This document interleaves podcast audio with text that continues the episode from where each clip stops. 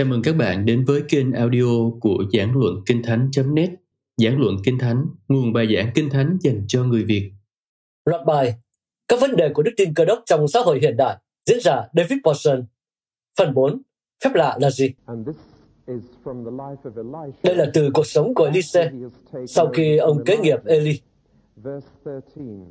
Các vui nhì chương 2 câu 13 Elise nhặt lấy chiếc áo choàng từ Eli rơi xuống Ông trở về và đứng bên bờ sông Đanh. Rồi ông lấy chiếc áo choàng từ Eli rơi xuống, đập xuống nước và nói, Jehovah Đức Chúa Trời của Eli ở đâu?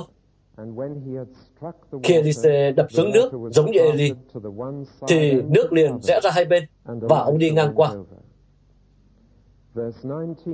Câu 19 Dân trong thành nói với Elise, như Chúa đã thấy, địa thế của thành thì tốt, nhưng nước thì độc và đất thì không sinh hoa màu. Ông bảo, hãy đem cho tôi một cái bát mới và bỏ muối vào đó. Vậy họ đem bát muối đến cho ông. Ông đi đến nguồn nước, đổ muối xuống và nói, Đức giê va phán thế này, ta đã chữa lành nguồn nước này. Nó sẽ không còn gây chết chóc hoặc làm cho đất không sinh hoa màu nữa. Vậy, nước ấy hóa lành cho đến ngày nay, như lời Elise đã nói. Tôi có thể làm chứng cho điều này là đúng, bởi vì tôi đã uống nước ở đó rồi. Chuyển sang chương 4. Lúc ấy, có vợ của một trong số môn đồ của các nhà tiên tri kêu cứu với Elise. Chồng tôi là đầy tớ ông đã qua đời, và ông biết rằng đầy tớ ông kính sợ Đức giê va Bây giờ chủ nợ đến, đòi bắt hai đứa con tôi làm nô lệ. Elise nói với bà, tôi có thể giúp gì cho bà đây?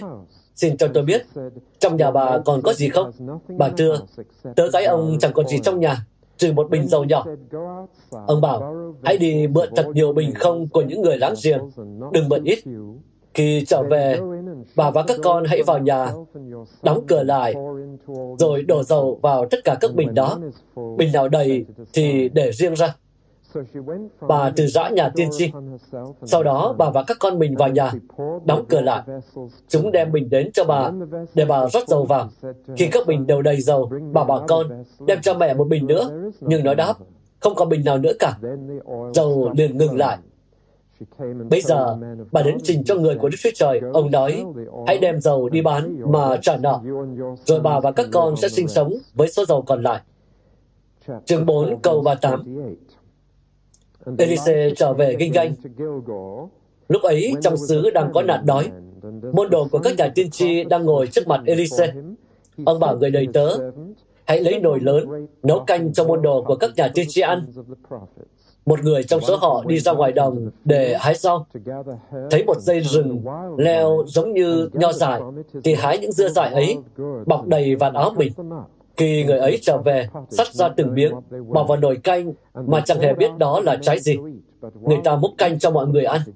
Nhưng khi họ vừa ăn, thì có một người la lên, Hỡi người của Đức Chúa Trời, nồi canh này có chất độc chết người, mà họ không thể ăn được. Elise bảo, hãy đem bột lại đây. Ông bỏ bột vào nồi canh và bảo, hãy múc ra cho mọi người ăn. Vậy nồi canh không còn độc nữa. Có một người từ ba anh xa đến, đem cho người của Đức Chúa Trời bánh làm từ trái đầu mùa, gồm 20 ổ bánh lúa mạch và lúa còn ré để trong bị của mình. Elise bảo, hãy phát cho mọi người ăn.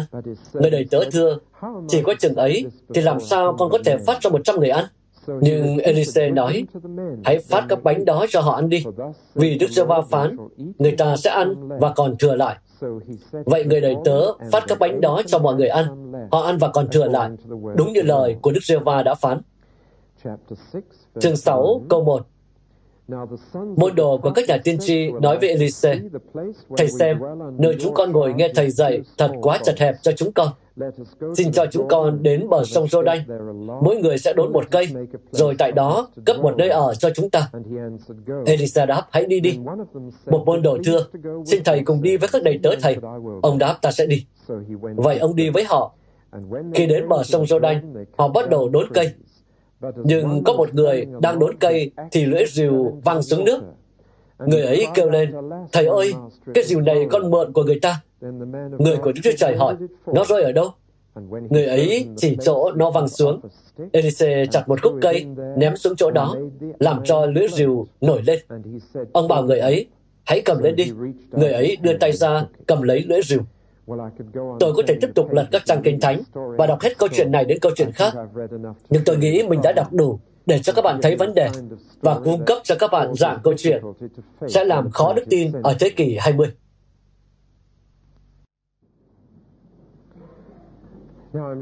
Tôi dám chắc tất cả các bạn đều đã nghe nói về một cậu bé từ trường Chủ nhật về nhà và được mẹ hỏi cậu bé đã học được gì. Cậu đáp, Vâng, cô giáo đã kể cho chúng con nghe những đứa trẻ Israel đã trốn thoát khỏi Ai Cập như thế nào, rồi chúng đến Biển Đỏ và tung ra một màn khói ngăn giữa họ và người Ai Cập.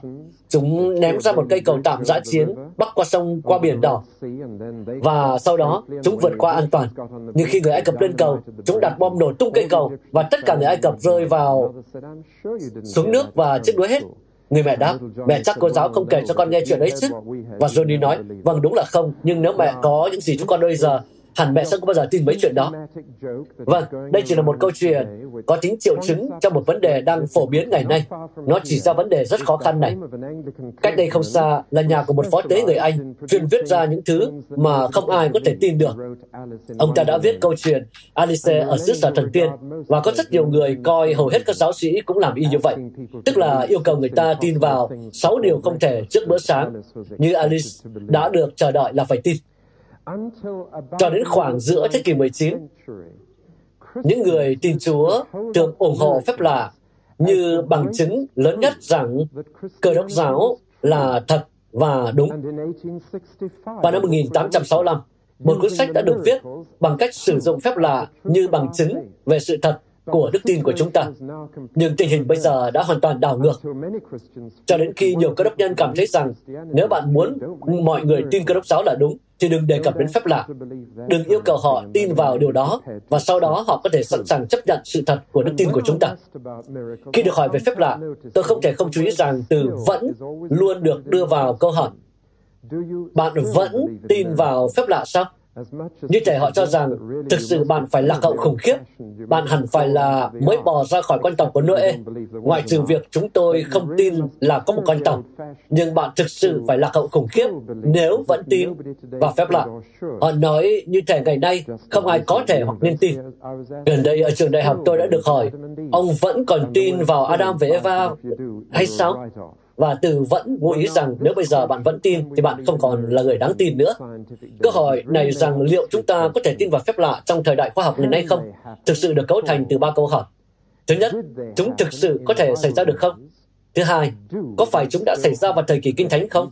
Thứ ba, chúng vẫn xảy ra ngày nay sao? Đây là ba câu hỏi và tôi muốn giải quyết từng câu hỏi một. Nhưng trước hết, chúng ta phải định nghĩa phép lạ là gì? Chúng ta muốn nói gì khi dùng từ phép lạ? Và tôi phải đưa cho bạn ba định nghĩa, ba từ. Đầu tiên, một phép lạ là một sự kiện tự nhiên. Nó là điều gì đó xảy ra trong thế giới tự nhiên. Nó là điều gì đó xảy ra trong thế giới vật chất. Nó là thứ có thể nhìn thấy hoặc nghe thấy, thường là nhìn thấy, diễn ra trong thế giới vật lý. Do đó, đó là một sự kiện tự nhiên nhưng thứ hai, nó thường hoặc thường xuyên là một sự kiện không tự nhiên. Ý là trong đó, một chuyện gì đó sẽ xảy ra không đi theo trong chu trình bình thường tự nhiên của nó. Điều đó dường như đi ngược lại quy luật tự nhiên và để đảo lộn quá trình tự nhiên, chứ không xảy ra theo chu trình bình thường. Nhưng thứ ba, và đây là điều quan trọng nhất, phép là mặc dù đó là một sự kiện tự nhiên và thường đi theo một mẫu hình không tự nhiên, nó luôn có một nguyên nhân siêu nhiên. Hay nói cách khác, là nguyên nhân tối hậu của điều đã xảy ra không phải là thuộc thể, mà là thuộc linh. Không nhìn thấy được, mà là vô hình. Bây giờ hãy nhớ lại chuyện môi xe và bụi gai cháy đây là một ví dụ rất hay về phép lạ. Đó là một sự kiện tự nhiên bởi vì nó là một bụi cây bình thường. Đó là một sự kiện không tự nhiên bởi vì mặc dù nó đang bốc cháy nhưng lại không bị thiêu rụi.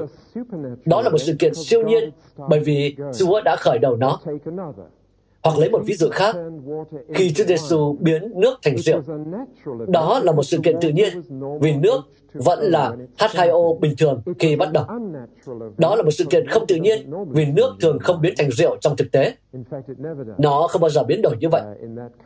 Và thứ ba, đó là một sự kiện siêu nhiên bởi vì nó được bắt đầu bởi một nguyên nhân thuộc linh vô hình cụ thể là quyền năng của Chúa Giêsu và C.S. Lewis, nhà văn và nhà tư tưởng vĩ đại và là một trong những nhà tư tưởng cơ đốc xuất chúng nhất mà chúng ta có trong thế kỷ này.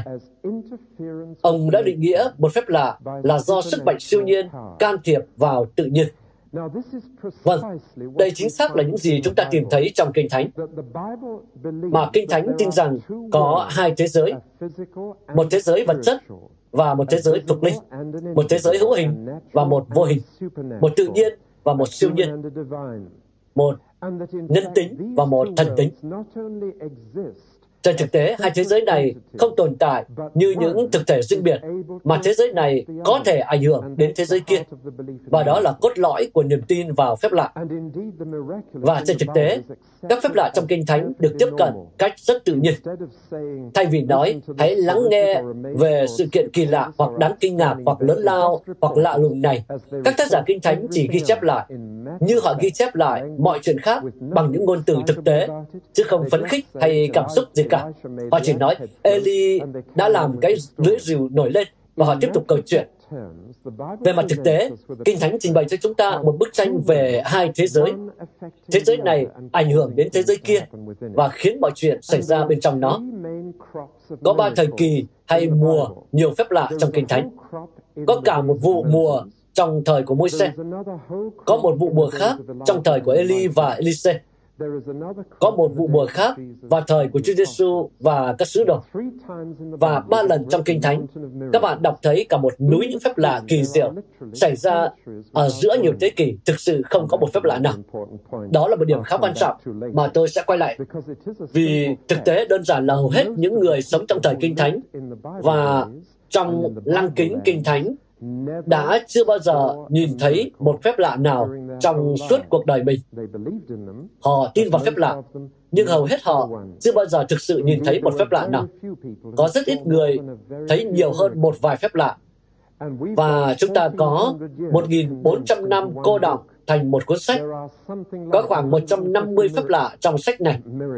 Nhưng thực tế, nó trải suốt 14 thế kỷ như vậy, phép lạ không thường xuyên xảy ra lắm đâu, ngay cả vào thời đó. Nhưng điểm chính là phép lạ đã xảy ra, và ba ngọn núi phép lạ này được đặt vào giữa hai phép lạ vĩ đại nhất trong toàn bộ công cuộc sáng tạo và tái tạo của vũ trụ. Trong đó, Chúa Trời ở trong thế giới thực linh tạo ra hoặc tái tạo một thế giới vật chất. Liệu chúng ta có thể tin vào kiểu thiết lập này, rằng cái vô hình ảnh hưởng đến cái hữu hình? Rằng trục linh có thể ảnh hưởng đến vật chất, siêu nhiên có thể khiến những điều tự nhiên xảy ra. Chúng ta hãy đặt câu hỏi đầu tiên này. Liệu phép lạ có thể xảy ra không? Ngày nay, có rất nhiều người sẽ thậm chí không thèm bước vào tranh luận về điều này và nói rằng loại sự kiện này không thể diễn ra chỉ là nó không xảy ra thôi. Vấn đề thực sự, tuy nhiên, không phải là khoa học, và ở đây tôi e rằng tôi sẽ phải mời bạn ngồi lại nghe một bài học triết học nho nhỏ. Vấn đề thực sự là triết học, không phải là khoa học. Khoa học chưa bao giờ chứng minh hay bác bỏ một phép lạ nào cả khoa học tự nó không thể nói liệu một phép lạ có xảy ra hoặc không xảy ra. Và tôi sẽ cho bạn biết lý do tại sao nó không thể nói vậy sau. Nhưng triết học mới là vấn đề thực sự. Triết học là vấn đề thực sự. Vâng, ý tôi là gì khi nói triết học? Ý tôi là cách mọi người suy nghĩ về thế giới mà họ đang sống. Và triết học đã có hai thay đổi sâu sắc trong 3 hoặc 400 năm qua. Rất nhiều năm trước, khoảng thế kỷ 15, triết lý của hầu hết mọi người ở châu Âu sẽ nghe đại loại như thế này. Đức Chúa Trời tạo ra thế giới, Chúa điều khiển thế giới, và do đó, khoa học chỉ quan sát hoạt động của Chúa Và thần học được coi là nữ hoàng của khoa học ở mọi trường đại học ở châu Âu. Ngày nay, lối suy nghĩ đó chúng ta gọi là chủ nghĩa hữu thần. Và nó có nghĩa là nghĩ về một vị thần đấng tạo ra và kiểm soát thế giới mà chúng ta đang sống trong đó. Nhưng khoảng 2 hoặc 300 năm trước, triết lý đó bắt đầu thay đổi. Và vào thế kỷ 17, nó đã trở thành một lối suy nghĩ khác, được gọi là thần giáo tự nhiên hay tự nhiên thần luận. Tôi hy vọng tôi đã không khiến các bạn cảm thấy nhàm chán. Nhưng nếu bạn hiểu được tại sao đứa con 10 tuổi của mình khó tin vào phép lạ, bạn sẽ phải học biết điều này. Và tự nhiên thần luận là một lối suy nghĩ cho rằng Chúa đã tạo ra thế giới, nhưng Ngài không thể kiểm soát nó. Chúa đã tạo ra thế giới giống như một cỗ máy khổng lồ và nó tiếp tục chạy nhờ các bánh răng và bạn không thể làm gì với nó. Chúa đã bị nó làm tổn thương và đành phải rời khỏi nó để nó đi theo con đường riêng của mình. Do đó không có ích gì khi cầu nguyện về thời tiết chẳng hạn. Chúa không thể thay đổi thời tiết. Chúa cũng bất lực như chúng ta khi nói về việc thay đổi máy móc. Do đó, khoa học không phải là quan sát những gì Chúa đang làm, mà là tìm ra quy luật của máy móc và dự đoán các quy luật mà vũ trụ vận hành. Đó là tự nhiên thần luận. Và nó đã loại trừ Chúa ra khỏi vũ trụ của Ngài. Nó nói rằng Chúa đã tạo ra thế giới, nhưng bây giờ Ngài không thể làm gì trong đó và phép lạ thì không xảy ra. Vậy kiểu suy nghĩ này đã có một sự thay đổi khác vào đầu thế kỷ hoặc thậm chí sớm hơn. Tự nhiên thần luận đã nhường chỗ cho nhất nguyên luận và đây là triết lý được đưa ra trong hầu hết các chương trình khoa học truyền hình ngày nay. Triết lý này cho là Chúa không tạo ra thế giới và Chúa không kiểm soát nó. Thế giới tự tạo ra chính mình và thế giới tự kiểm soát mình. Khoa học đang cố gắng tìm ra điều gì trong tự nhiên đã tạo ra và kiểm soát tất cả những gì hiện có. Vâng, đây là cuộc tìm kiếm của các nhà khoa học hiện đại về bí mật của sự sống và họ đang tìm kiếm trong tất cả các acid amin, họ đang tìm kiếm trong các phân tử ADN, họ đang tìm kiếm thứ tạo ra và kiểm soát. Họ nói rằng bạn có thể loại bỏ hoàn toàn Chúa Trời rồi đấy. Chúa không tạo ra và Chúa không kiểm soát. Đó là nhất nguyên luận. Vâng, bạn thấy sự thay đổi rồi đấy. Hữu thần thuyết cách đây 500 năm, Chúa tạo ra và kiểm soát thế giới và khoa học nghiên cứu công trình của Ngài. Tự nhiên thần giáo 200, 300 năm trước, Chúa đã tạo ra nhưng không kiểm soát thế giới. Khoa học đang khám phá các quy luật của cỗ máy này. Và nhất nguyên luận Ngày nay, Chúa không tạo ra cũng không kiểm soát. Thế giới tự tạo ra và tự kiểm soát chính nó. Vâng, để giúp các bạn thấy nhẹ nhõm hơn chút sau các học thuyết này và để lặp lại điều mà tôi đã lặp lại trước đây, bây giờ chúng ta hãy quay lại bài thơ nho nhỏ mà tôi đã từng trích dẫn. Các bạn còn nhớ không? Chẳng có chứa đâu, vị diễn giả thét gào. Đừng để suy nghĩ anh đắm không xiềng xích. Vũ trụ tự phát, thế giới này tự tạo. Bỗng từ đám đông một chú nhóc láu lình, vung tay ném đá, ngay mũi vặn gã vô thần vì viên đá đó, vị diễn giả gầm lên, cậu nhóc tinh ranh ngay tức khắc đáp trả. Chẳng ai ném đâu, tự nó bay lên mà. Gã diễn giả thương tích thảm hại, khó chịu, mệt mỏi quá, đành lết hết trở về nhà chiêm nghiệm về cái vũ trụ vô nguyên nhân này. Tôi nghĩ đó không phải là câu trả lời tồi cho nhất nguyên luận. Bài thơ ấy ủng hộ tự nhiên thần giáo hoặc hữu thần giáo. Nếu bạn theo dõi tôi, Giờ thật vui khi có một số chỗ đứt gãy trong bức tranh này và khoa học hiện đại đang hậu thuẫn cho tư duy cơ đốc về thế giới hơn là khoa học trước đây nhiều năm.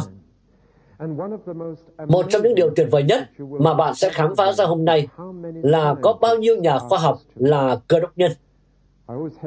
Tôi đã định nói các nhà khoa học cơ đốc, nhưng bạn hiểu ý tôi. Và điều đó thật đáng kinh ngạc.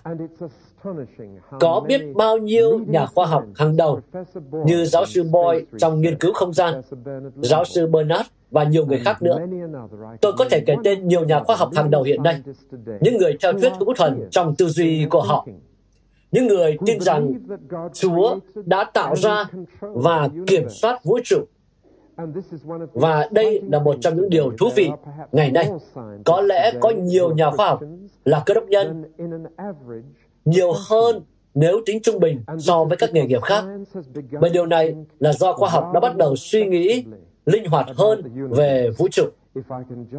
Nếu có thể dành cho một số ít người hiểu được những cụm từ này, tôi muốn đưa ra ba điều. Một là khám phá rằng vật chất không phải là cơ bản của vũ trụ, mà là năng lượng. Hai là khám phá rằng số lượng năng lượng là không ổn định, số lượng có thể thay đổi. Và ba là khám phá ra rằng không có quy luật nào là tuyệt đối. Ba khám phá này trong vòng 30-40 năm qua đã thay đổi quan điểm khoa học ở đất nước này và ủng hộ rất nhiều cho khả năng là Chúa đang làm điều gì đó trong vũ trụ của Ngài. Điều này không có nghĩa là mọi nhà khoa học đều trở thành tốt nhân. Nhưng hãy để tôi sử dụng minh họa nổi tiếng của C.S. Lewis về cách chúng ta bây giờ suy nghĩ về thế giới, rằng chúng ta không còn nghĩ nó như một cỗ máy, chỉ chạy theo các quy luật cứng nhắc. Thay vào đó, chúng ta suy nghĩ về các quy luật tự nhiên như một dạng thời khóa biểu trường học thường xuyên diễn ra, nhưng có thể thay đổi bởi ông hiệu trưởng. Nói cách khác, Giả sử tôi đến trường của con gái tôi vào lúc 9 giờ sáng thứ ba hàng tuần và thấy con gái tôi có một lịch sử. Nếu tôi đến tuần này qua lần khác, tháng này qua tháng khác, năm này qua năm khác, tôi có thể nói rằng có quy luật rằng ngôi trường đó có môn địa lý lúc 9 giờ sáng thứ ba. À, tôi vừa nói địa lý phải không? À, lịch sử mới phải chứ. Vâng, được rồi, lịch sử. Vâng, bây giờ giả sử một ngày nào đó vào một tuần nọ, tôi không đến vào sáng thứ ba, và giả sử sáng thứ ba đó họ học môn địa lý. Và giả sử tôi gặp ai đó vào tuần sau khi tôi đến thăm trường và nói rằng ông biết chuyện gì đã xảy ra vào sáng thứ ba tuần trước không? Trường học môn địa lý thay vì lịch sử, thì tôi sẽ là một kẻ ngốc tuyệt đối nếu tôi nói điều đó là không thể. Tôi đã đến chỗ này hết năm này qua năm khác. Trường này luôn học môn lịch sử, chứ không phải địa lý. Có một quy luật trong ngôi trường đó. Tôi sẽ là một kẻ ngốc nếu nói vậy. Tất cả những gì tôi có thể nói là mỗi khi tôi đến trường, thì học sinh đều học môn lịch sử. Tôi không thể nói rằng nó không thể thay đổi. Và cảm ơn Chúa rằng ngày nay, hết nhà khoa học này đến nhà khoa học khác sẵn sàng nói rằng mỗi khi chúng ta quan sát thấy một điều gì đó sắp sửa xảy ra, thì đây là cách nó xảy ra. Định luật hấp dẫn đã luôn xảy ra theo cách của nó. Mỗi khi chúng ta thấy nó kéo một vật xuống về phía trung tâm trái đất, nhưng ngày càng có nhiều nhà khoa học đủ khiêm tốn để nói nhưng chúng ta sẽ không nói rằng điều đó phải luôn luôn như vậy. Phải có sự linh hoạt mới trong suy nghĩ sắp tới. Tất nhiên, các phép lạ trong Kinh Thánh đã có trước khoa học hiện đại và không có nhà khoa học hiện đại nào ở đó để xem chuyện gì đã diễn ra. Do đó, không có nhà khoa học nào có thể tuyên bố về những điều đã xảy ra thì tất cả những gì họ có thể nói là chúng ta đã không nhìn thấy nó và bạn sẽ là một kẻ ngốc nếu bạn không nhìn thấy một điều mà không tin vào nó chỉ vì bạn không nhìn thấy nó. Có nhiều điều trong đời tôi không nhìn thấy, nhưng tôi sẵn sàng tin vào chúng. Nhưng chúng ta hãy đi xa hơn một chút. Chúng ta hãy giả sử có cuộc họp hiện của Hiệp hội vì sự tiến bộ của các nhà khoa học Anh. Khoa học trùng hợp với chuyến viếng thăm của Chúa Giêsu đến Galilee. Hãy giả sử rằng họ đã có một cuộc gặp gỡ ở Capernaum và nghe nói rằng Ngài đang ở cuối đường và sắp cho 5.000 người ăn. Và hãy giả sử rằng tất cả các nhà khoa học ở đó đã ở đó trong 5.000 người khi họ được ăn. Điều tôi sắp nói bây giờ cực kỳ quan trọng. Họ vẫn không thể quan sát được phép lạ. Không ai có thể quan sát toàn bộ phép lạ. Điều duy nhất bạn có thể quan sát là kết quả của nó bởi vì nếu phép lạ là một cái gì đó vô hình và siêu nhiên đã khiến một cái gì đó có thể nhìn thấy và tự nhiên xảy ra, thì tầm nhìn của bạn, khả năng quan sát của bạn chỉ có thể xem điều gì đã xảy ra, chứ không phải điều gì đã gây ra nó. Bây giờ hãy để tôi cho các bạn hai minh họa đơn giản, và tôi đang bắt các bạn phải suy nghĩ đây. Tối nay tôi đã cố tình như vậy đấy, bởi vì Chúa không cho các bạn bộ não, chỉ để cho nó bị teo đi. Và lãnh thổ lớn nhất chưa đừng khám phá trên thế giới nằm ngay ở dưới đầu bạn. Vì vậy hãy để tôi khiến các bạn suy nghĩ, và đây là hai ví dụ minh họa. Tôi muốn bạn tưởng tượng rằng cánh cửa này đang mở và qua cánh cửa này, ai đó đã ném một quả bóng đá và nó nảy xuống lối đi theo hướng đó. Với tư cách là một nhà khoa học, tôi có thể lấy đống đồ nghề của tôi ra và có thể xác định vận tốc của nó, tốc độ của nó. Nói cách khác, tôi có thể xác định hướng đi của nó, động lượng của nó, nó sẽ nảy lên bao nhiêu lần và một cách khoa học với máy tính tôi có thể tìm xem nó sẽ đập trúng ai trong số các bạn. Nhưng nếu bạn hỏi tôi, điều gì đã khiến quả bóng đi qua cánh cửa đó vào giữa buổi nhóm, tôi không thể nói cho bạn biết. Vì khả năng quan sát của tôi chỉ có thể quay ngược lại đến chỗ cánh cửa và tôi không thể quan sát ai đã ném nó. Hoặc lấy một ví dụ khác, đây là một nhà hát múa rối nhỏ. Các bạn đang xem những con búp bê bằng gỗ nhảy múa, và ai đó nói rằng không phải thật tuyệt sao? Nhìn những con búp bê bằng gỗ nhỏ bé này đang nhảy múa, và bạn nói, ờ, chúng đang ở trên dây, và bạn khá tự hào về việc có thể giải thích nó. Rồi sau đó, ai đó sẽ hỏi điều gì đang di chuyển các sợi dây. Vâng, tại thời điểm đó, bạn phải nói rằng tôi không biết. Đó có thể là một người, nó có thể là một động cơ điện. Tôi nghĩ bạn sẽ không ngốc đến nỗi nói rằng không có gì cả, mấy sợi dây tự di chuyển. Nhưng đó lại là những gì tôi thấy mọi người nói ngày nay. Khi bạn hỏi nguyên nhân gây ra một số sự kiện xảy ra trong tự nhiên, họ nói, chả không có gì hết, chúng tự xảy ra thôi. Và điều đó còn khó tin hơn nhiều việc tin có một Chúa trên kia giật dây. Việc tin rằng các sợi dây tự di chuyển là hai cuộc tấn công lớn và trí tưởng tượng của chúng ta. Việc tin rằng Chúa có thể kéo dây lại là một vấn đề hoàn toàn khác. Vâng, đây chính xác là những gì đã xảy ra trong thời của Kinh Thánh. Kể cả những người có mặt ở đó khi phép lạ xảy ra, một số người trong số họ đã không tin khi phép lạ xảy ra. Họ được tự do nói rằng đó không phải là một phép lạ, bởi vì họ không thể quan sát hết được. Tất cả những gì họ có thể thấy là những gì đã xảy ra. Họ không thể thấy nguyên nhân gây ra, và đây là vấn đề của họ. Nói cách khác, không nhà khoa học nào có thể nói đó là phép lạ hay đó không phải là phép lạ. Anh ấy chỉ có thể nói đó là một sự kiện phi thường nhất nhưng tôi không thể nhìn ra nguyên nhân. Do đó, tùy thuộc vào đức tin của bạn để quyết định xem Chúa đã làm điều đó hay nó chỉ tự xảy ra. Do đó, bây giờ tôi sẽ trả lời câu hỏi đầu tiên. Phép lạ có thể xảy ra chăng? Câu trả lời là các nhà khoa học không thể nói có thể hay không thể. Họ không có khả năng để trả lời. vì họ không thể quan sát được. Và những gì họ không thể quan sát được thì họ không thể nói được. và tôi ước rằng chính các nhà khoa học sẽ ngừng nói về phép lạ bởi vì họ không có thẩm quyền hoặc kiến thức để làm điều đó. Chẳng hề có bất cứ điều gì từng được khám phá trong khoa học có thể nói với bạn rằng phép lạ không thể xảy ra. Do đó, một điều nữa, chúng ta đến với câu hỏi thứ hai. Chúng có xảy ra không? Chúng ta có thể chấp nhận các sự kiện siêu nhiên trong cuốn Kinh Thánh này không? Vâng, nhiều học giả ngày nay nói không và một số người trong số họ nói rằng các sự kiện vốn được cho là có nguyên nhân siêu nhiên thực ra là tự nhiên và chúng trở thành những nỗ lực giải thích bóp méo sự thật một cách thảm hại. Ví dụ, tôi chắc rằng bạn đã nghe đồn rằng Eli đã tưới xăng thay vì nước lên bàn thờ. Không biết có ai nghe như vậy chưa? Chứ tôi đã nghe như vậy ở trong trường. Tôi không biết ông lấy diêm từ đâu, hoặc có cách nào để ông đến đủ gần để châm lửa mà không bị bỏng. Nhưng đây là cố giải thích theo kiểu tự nhiên mà nhiều người đã làm. Một ví dụ nghiêm trọng hơn là khi cho 5.000 người ăn, một cậu bé đã mang bữa ăn trưa của mình ra và mọi người đều rất cảm động, nên đều mang bữa trưa của họ ra. Nên mọi người đều đã ăn non nê. Bạn có nghe như vậy chưa? Hẳn bạn đã tìm thấy nó trong chương trình giảng dạy ở trường ngày nay. Như vậy, mọi người đã nói rằng bạn phải cố gắng tìm ra lời giải thích tự nhiên cho việc Chúa Giêsu đi trên mặt nước. Đó là một ảo ảnh vì Ngài thực sự chỉ đang đi bộ trên bờ biển, nên đó là một loại ảo ảnh quang học. Tất cả những việc này đều là những nỗ lực để giải thích theo lối tự nhiên. Một điều tồi tệ hơn đã xảy ra trong 20 năm qua, được gọi là giải trừ thần thoại hay giải thiên. Bạn đã bao giờ gặp một từ khủng khiếp như vậy chưa? Và đó là một điều khủng khiếp. Và thực tế, việc giải trừ thần thoại nói rằng những câu chuyện thần kỳ trong Kinh Thánh là hoàn toàn thư cấu. Chúng giống như chuyện ngụ ngôn của Aesop với một bài học đạo đức, một lẽ thật trong đó, và đó là tất cả những gì bạn cần. Vì vậy đừng hỏi liệu nó đã xảy ra hay không.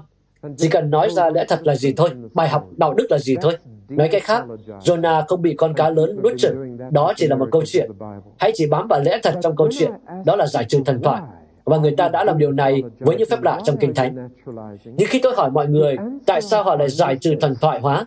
Tại sao họ lại tự nhiên hóa? Câu trả lời tôi tìm thấy là đây bởi vì họ đã quyết định trong tâm trí trước khi đến với Kinh Thánh rằng những điều này không thể xảy ra. Nói cách khác, họ không nghiên cứu Kinh Thánh. Họ đã đeo lên đôi kính triết học và họ không thể thấy những gì Kinh Thánh nói. Đúng, họ đã bắt đầu với những định kiến sẵn có mà nói thẳng ra là phản khoa học. Cách tiếp cận một câu chuyện thần kỳ trong Kinh Thánh là thế này. Bằng chứng lịch sử cho việc điều đó xảy ra là gì? Và tôi sẽ sẵn lòng tin lời của một người đã có mặt ở đó hơn nhiều so với một người nào đó 2.000 năm sau nói cho tôi biết điều mà người đó nghĩ đã xảy ra là gì. Tuy nhiên, chúng ta có một nhóm người ngày nay kể cho chúng ta biết điều gì thực sự xảy ra 2.000 năm sau và hàng nghìn dặm cách xa. Chẳng hạn, khi bạn xem xét bằng chứng về sự phục sinh theo lịch sử, chỉ theo lịch sử thôi, bạn sẽ đi đến kết luận rằng điều đó đã xảy ra. Frank Morrison, người đã viết cuốn sách tuyệt vời đó, Ai đã di chuyển tảng đá, ông đã đi đến kết luận rằng sự phục sinh phải thật sự đã xảy ra, chỉ dựa trên bằng chứng lịch sử thuần túy. Hai quý tộc theo thuyết bất khả tri ở Oxford đã quyết định dành một kỳ nghỉ hè để chứng minh rằng sự sống lại là một huyền thoại, một câu chuyện cần phải vén màn thần thoại và họ đã dành hai tháng để làm điều đó. Khi họ gặp nhau vào cuối kỳ nghỉ, một trong hai người nói rằng tôi thấy hơi ngại là mình phải thừa nhận rằng bây giờ tôi thực sự tin sự phục sinh đã xảy ra. Và nhà quý tộc Oxford kia đáp, tôi thấy thật nhẹ nhõm. Tôi đã đi đến cùng một kết luận như vậy và thậm chí đã không muốn đối mặt với anh đấy. Và họ đã cùng nhau viết một cuốn sách tuyệt vời về sự phục sinh. Phép lạ có xảy ra trong Kinh Thánh hay không? Cơ sở duy nhất mà bạn có thể nói rằng phép lạ có xảy ra hoặc không là cơ sở của bằng chứng lịch sử thông thường. Và bằng chứng lịch sử thông thường cho thấy phép lạ đã thực sự xảy ra trong Kinh Thánh. Vì vậy, chúng ta đến câu hỏi thứ ba có tính quyết định đối với chủ đề của chúng ta. Phép lạ có xảy ra ngày nay không? Một số người nói Chúa đã chết rồi. Một số khác nói ngày nay không còn phép lạ nữa. Nhưng Chúa không cư xử như vậy. Liệu Chúa có còn là một vị thần hàng sống hay không? Hãy nhớ hai điều này. Trước hết, như tôi đã nói rằng tất cả những phép lạ của Kinh Thánh, khoảng 150 phép lạ, đã trải dài hơn 1.400 năm. Và cơ hội để một người Israel nhìn thấy một phép lạ là rất thấp. Hơn nữa, hãy nhớ rằng tất cả chúng đều đã xảy ra ở một khu vực nhỏ bé trên trái đất. Và do đó, phần lớn những người sống thậm chí đúng vào thời điểm đó đã chưa từng nhìn thấy phép lạ. Và bây giờ đến phần kết luận mà tôi thấy thuyết phục rằng có nhiều phép lạ xảy ra ngày nay hơn là xảy ra vào thời đó. Nhiều phép lạ xảy ra ngày nay hơn vào những ngày đó. Những phép lạ mà tôi nghe nói khá thường xuyên đang xảy ra với tốc độ lớn hơn, với tỷ lệ lớn hơn đáng kể so với thời kỳ Kinh Thánh, và xảy ra không chỉ ở một nơi mà nhiều nơi. Hãy để tôi chọn một hoặc hai ví dụ. Hãy để tôi chọn John Hunt, người Lincolnshire. Cậu bé cày thuê đã đến Fiji và Tonga với tư cách là nhà truyền giáo đầu tiên ở tuổi 26. Và anh ta đã đi thuyền vượt Đại Tây Dương nguy hiểm, vòng qua mũi đất và qua Thái Bình Dương hiểm trở. Anh ta đến Fiji và bị đắm tàu trên một dạng san hô trong tầm nhìn của nơi anh định đến để giao giảng. Con tàu gãy vụn dưới chân anh trên dạng san hô. Anh ta quỳ xuống và cầu nguyện và nói, Chúa ơi, chúng con cần một phép màu, không gì khác hơn một phép màu để đưa chúng con đến đó. Và chúng con không tin rằng Ngài đã đưa chúng con đến tận đây để rồi cho chúng con chết chìm tại đây. Khi anh ta đứng dậy trên sàn tàu, một con sóng thủy triều cao nhiều mét đang ập xuống con tàu và trông như thể nó sẽ nhấn chìm họ ngay cả trước khi con tàu cuối cùng sẽ vỡ tan. Nhưng thay vào đó, ngọn sóng thủy triều đó đã nhấc con tàu lên, chở nó qua hơn hai dặm và đặt nó xuống, thẳng đứng trên bãi biển, rồi rút lui. John Hunt xuống thuyền và bắt đầu sao giảng và đổi tên Fiji và Tonga thành những hòn đảo thân thiện, từ chỗ đảo ăn thịt người mà nhiều người từng nghe đến. Trùng hợp ngẫu nhiên sao? Một sóng thủy triều thường bắt đầu ở phía bên kia Thái Bình Dương, từ một vụ phun trào núi lửa ngầm hoặc phun trào núi lửa dưới nước nó phải bắt đầu từ rất lâu trước đó, bởi vì một cơn sóng thần có thể mất nhiều ngày và thậm chí nhiều tuần để vượt qua đại dương. Chỉ có Chúa mới có thể sắp xếp chuyện đó. Hãy để tôi cho bạn một ví dụ khác. Watchman Nee hay Nghe Thắc Thanh, cơ đốc nhân người Trung Quốc tuyệt vời đó, đã đến một hòn đảo nhỏ ngoài khơi bờ biển Trung Quốc. Nếu bạn đã đọc cuốn sách Ngồi đi đứng, bạn có thể thấy tất cả các chi tiết. Ở đó họ gặp những người tôn thờ thần mưa và Nghệ Thắc Thanh đã nói với họ rằng thần của họ không tồn tại. Họ cười nhạo anh, và anh nói rằng chính Chúa của chúng tôi mới là đấng sai mưa xuống. Mỗi năm một lần, họ đưa thần của mình đi diễu hành, khiêng trên một cái cán cao trên vai xuống con đường chính, và họ diễu hành vị thần đó trong những ngày nắng của mùa khô. Họ diễu hành thần đó để cầu nguyện cho mưa đến khi mùa mưa đến. Có một người bạn trẻ 14 tuổi của Nghệ Thắc Thanh. Cậu vừa mới trở thành một cơ đốc nhân và đã đọc câu chuyện về Ly, nên cậu thách thức những người đứng đầu ngôi làng này và nói rằng lần sau các ông mang thần của mình ra và đã nói với tôi rằng trời không bao giờ mưa vào ngày hôm đó. Lần tới bạn tôi là nghe Thắc Thanh và tôi sẽ cầu nguyện cho trời mưa và Chúa sẽ gửi mưa đến vào ngày hôm đó. Giờ đang là mùa khô. Và vị Pháp Sư cười phá lên. Khi cậu bé này nói với Nghe Thác Thanh, trái tim của anh chữ lạnh. Anh nói cậu đã làm vậy vì mục đích gì chứ? Sau đó anh thấy mình nói, này, Chúa của Eli ở đâu rồi? Và thế là họ bắt đầu cầu nguyện. Họ cầu nguyện mỗi ngày. Chúa ơi, xin cho mưa xuống vào ngày hôm đó. Ngày đó đến, và họ thức dậy và hầu như không muốn nhìn ra ngoài cửa sổ. Khi họ nhìn ra ngoài thì bầu trời không có lấy một đám mây, trời xanh ngắt. Nên họ đã ăn sáng và sau đó họ cảm tạ Chúa vì đã có mưa. Lúc 12 giờ, vị Pháp Sư bước ra và 12 giờ những giọt mưa đầu tiên rơi xuống. Đó là một trận mưa như chút nước giữa mùa khô. Và vị thần nhỏ bé đã bị ngã xuống và gãy vỡ.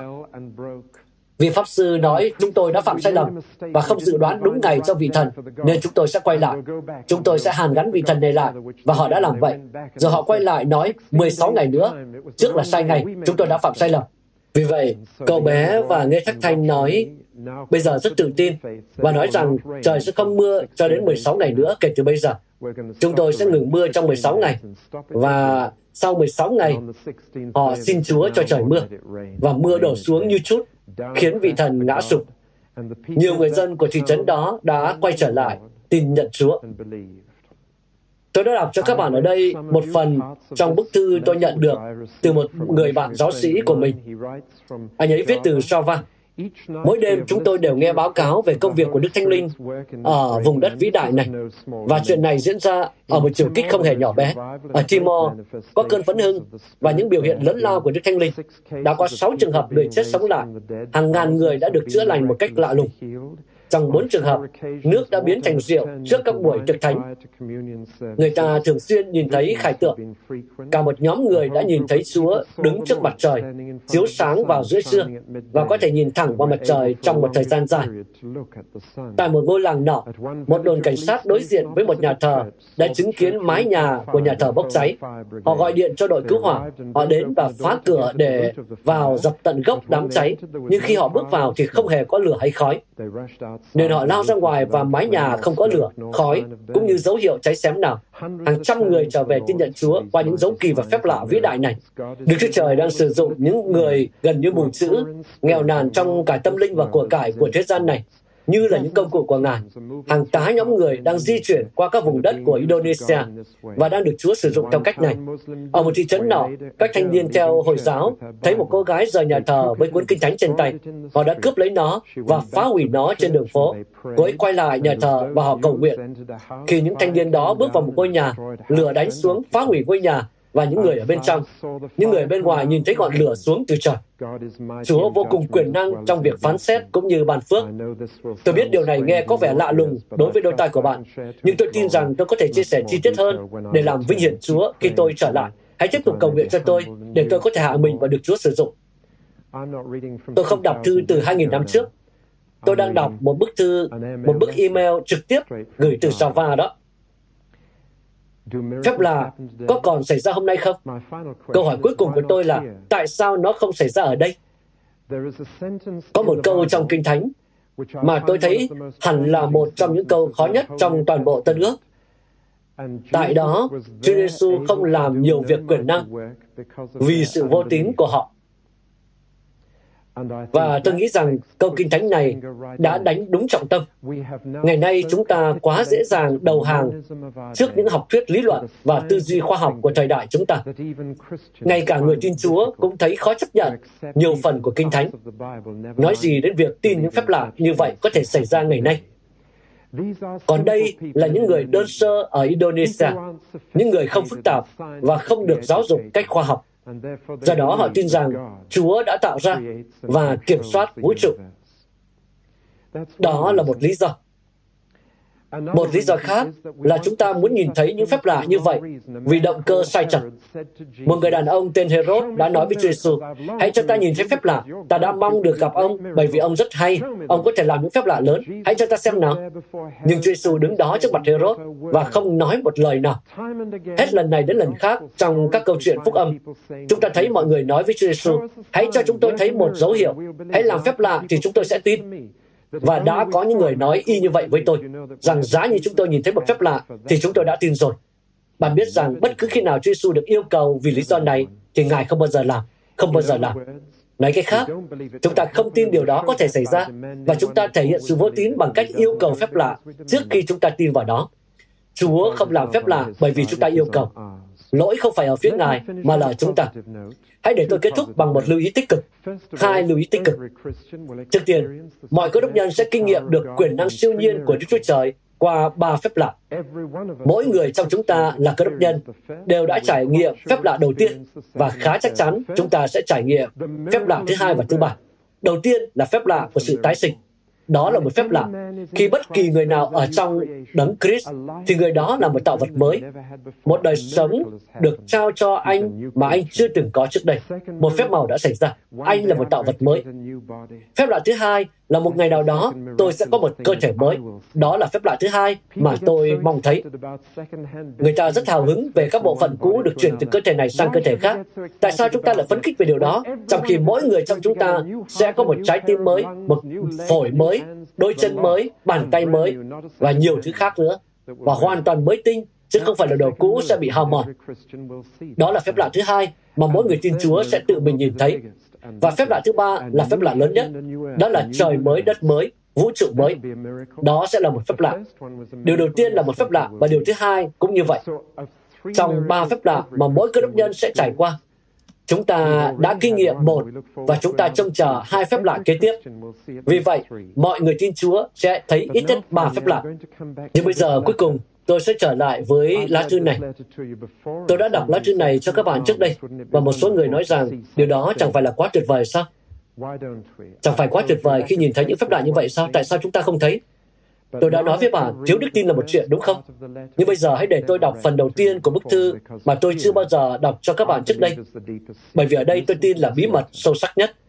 Hãy lắng nghe bức thư này. Họ đã có một hội nghị 4 ngày gồm 150 người Indonesia, những người châu Á và các nhà truyền giáo. Và đây là những gì anh ấy viết. Họ có bốn phiên nhóm lại, mỗi phiên hai tiếng rưỡi mỗi ngày, trong suốt 13 ngày.